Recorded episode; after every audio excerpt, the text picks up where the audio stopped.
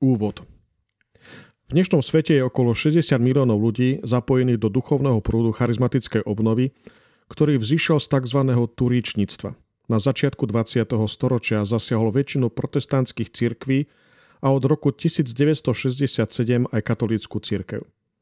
Je pozoruhodné, že tí, ktorí ako prví prežili uvedenú skúsenosť, boli vylúčení z klasických protestantských cirkví a touto cestou sa utvorila nová skupina, nová denominácia Turíčnici. Historici sa zhodujú v tom, že prvotná skúsenosť sa odohrala v Topek v Texase 1. januára 1901, keď v škole pastora Parhama mladá študentka teológie Agnes Ozmanová zakúsila po prvýkrát to, čo voláme spev v jazykoch. Neskôr vyšlo najavo, že v ten istý deň sa pápež Leo XIII na žiadosť blahoslavenej Eleny Guerovej prezývanej Apoštolka Ducha Svetého, osobitne modlil, aby Duch Svety obnovil církev a svet. Skúsenosť turičníkov a katolická charizmatická obnova majú napriek rozchádzajúcim sa vysvetleniam jedno spoločné. Opätovné zdôraznenie prijatia Ducha Svetého do kresťanského života. V rôznych obdobiach kresťania prejavujú sklon postupne premeniť Ježišovo posolstvo na morálku, životné pravidlá a kult. V skutočnosti sa Ježiš, Boží, Boží syn, stal človekom, aby nás znovu voviedol do priateľstva s Bohom, aby obnovil našu dôveru v Neho. Apoštolom ako privilegovaným učeníkom a svetkom, ktorých si vyvolil, prislúbil, že ich nenechá ako siroty, ale že im pošle svojho Ducha Svetého. Po zmrtvých staní sa Ježiš počas 40 dní viackrát zjavil svojim učeníkom a potom vystúpil aj s telom do neba – táto udalosť dostala označenie na nebo vstúpenie. O niekoľko dní neskôr, v deň Turíc, učeníci mimoriadným spôsobom prijali Ducha Svetého a udalosť sprevádzali ohnivé jazyky a zemetrasenie. Duch Svetý spôsobil radikálnu premenu. Bojazlivosť a ustráchanosť 12 mužov sa premenila na odvahu.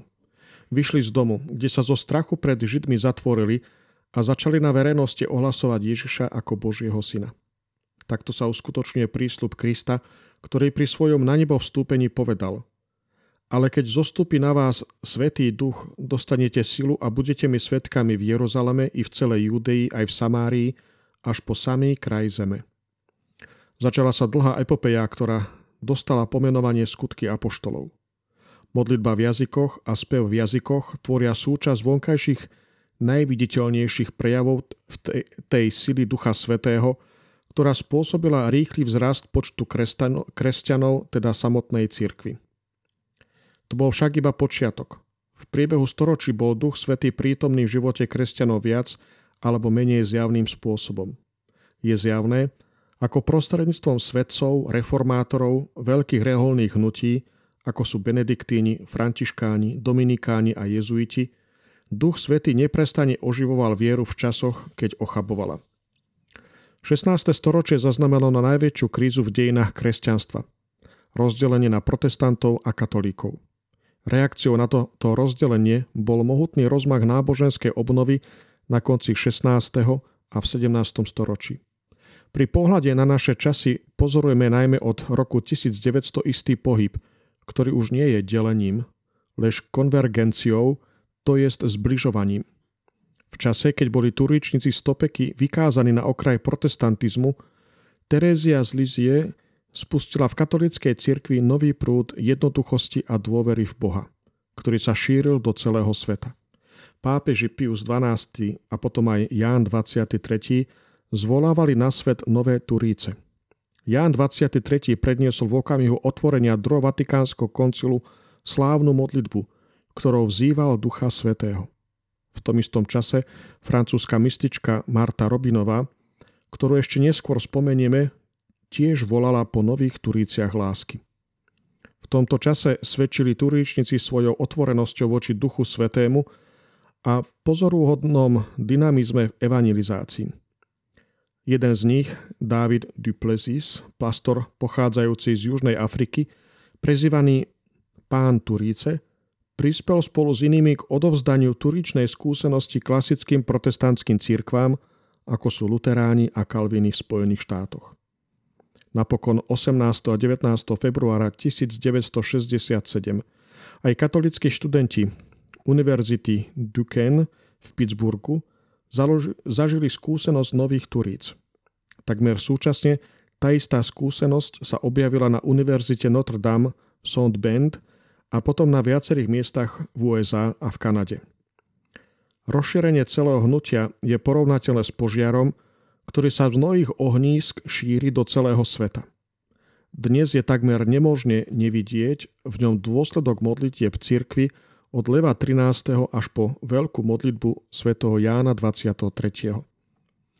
V protiklade k tomu, čo sa na počiatku 20. storočia stalo turičníkom, katolických charizmatikov vlastná církev prijala a oficiálne pozbucovala.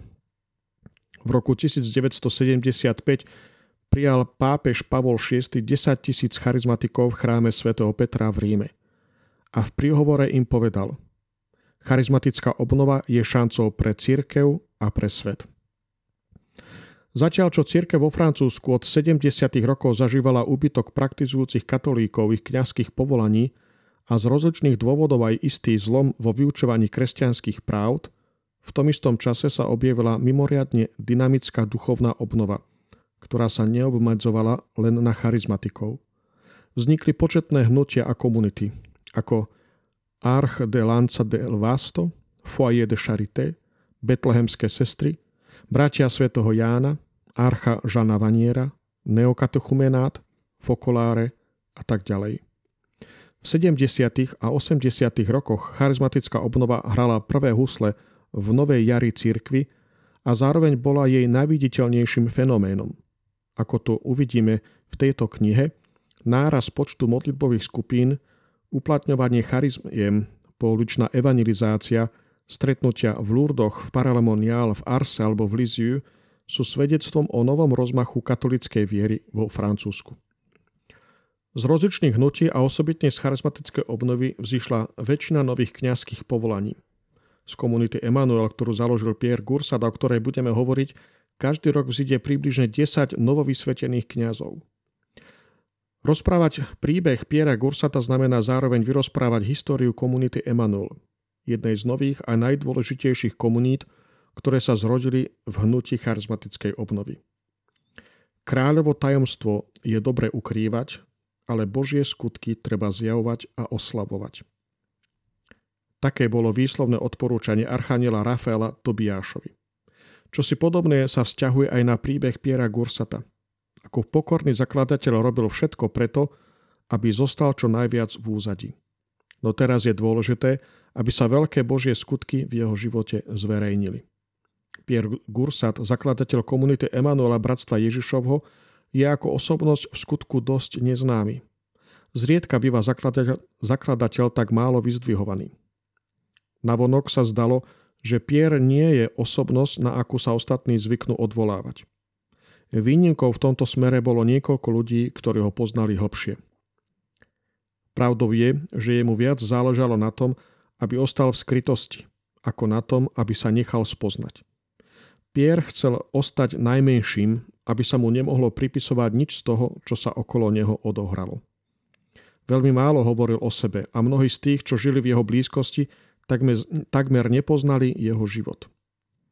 Vždy sa stiahol do úzadia a porozumieť mu si vyžadovalo veľa vnímavosti. Jeho rozhodnutie ostať v akejsi tajnosti všetci rešpektovali a osvojila si ho aj spoluzakladateľka komunity Martina Kata. A predsa bol Pierre Gursat človek, ktorý v súčasných dejinách cirkvy mnoho zaváži. Poznal životy mnohých ľudí, Mnohým v živote pomohol a životmi mnohých ľudí otriasol. Mnohí mu vďačia za svoje povolanie, nech je akékoľvek. Komunita, ktorú založil, sa rozlástla na medzinárodnú úroveň. 16 rokov po jej vzniku ju Sveta stolica uznala ako celosvetové združenie veriacich. Pier má svoje miesto v dejinách katolíckej charizmatickej obnovy. Je jedným z tých, ktorí prispeli k novému šíreniu milosti milosrdenstva Ježišovho srdca v Paralemoniál a vo svete. Keď sa v roku 1985 Pierre v dôsledku prekonaného infarktu rozhodol vzdať úlohy moderátora komunity, niektorí členovia sa pustili skúmať jej počiatky. Zaujímalo to aj samotného Piera. Samozrejme, musel prezradiť aj niektoré informácie zo svojho života. Ale všetko, čo sa ho dôverne týkalo, obmedzil na minimum, s výnimkou faktov, ktoré priamo súviseli s dejinami komunity. Výskum pokračoval aj po jeho smrti 25. marca 1991. Niektoré svedectvá a skutočnosti ešte viac vyniesli na povrch úmyselnú Pierovú skromnosť. Jeho intimná tvár sa odkrýva pomaly a toto dielo chce byť svedectvom o nej. Nepochybne je ešte priskoro písať dejiny, ale zároveň je nevyhnutné odovzdať charizmu, ktorá presahuje samú Pierovú osobnosť. Naša práca ako prvotina ešte nie je úplná. Po nej musí prísť ďalšia. Niektoré veci výjdu najavo až odstupom času uvidíme, že Pierre často nebude jediným aktérom udalostí, ktoré opíšeme. Zodpovedá to realite. Pri zakladaní komunity Emmanuel Pierre konal komunitným spôsobom, lebo to bolo súčasťou jeho duchovnej intuície. Nemožno hovoriť o Pierovi a neodvolávať sa zároveň na jeho okolie. Preto sa v knihe objavia mnohé mená. Väčšina svetkov z obdobia z komunity až po Pierovú smrť ešte žije medzi nami – Rozprávali sme sa s mnohými z nich, ale v niektorých prípadoch sme viazaní diskrétnosťou, preto neuvádzame všetky pramene. Kniha v širokom zmysle predstavuje spoločnú prácu. Spomedzi všetkých osôb, ktoré sa na nej podielali, chceme osobitne poďakovať Žánovi Markovi a Fransu Morinovcom za všetky zozbierané dokumenty a svedectva. Naša vďačnosť patrí všetkým, ktorí text prečítali ešte pred jeho vydaním poslali nám spresnenia a zároveň vyjadrili radosť, že mohli lepšie spoznať osobu Piera Gursata.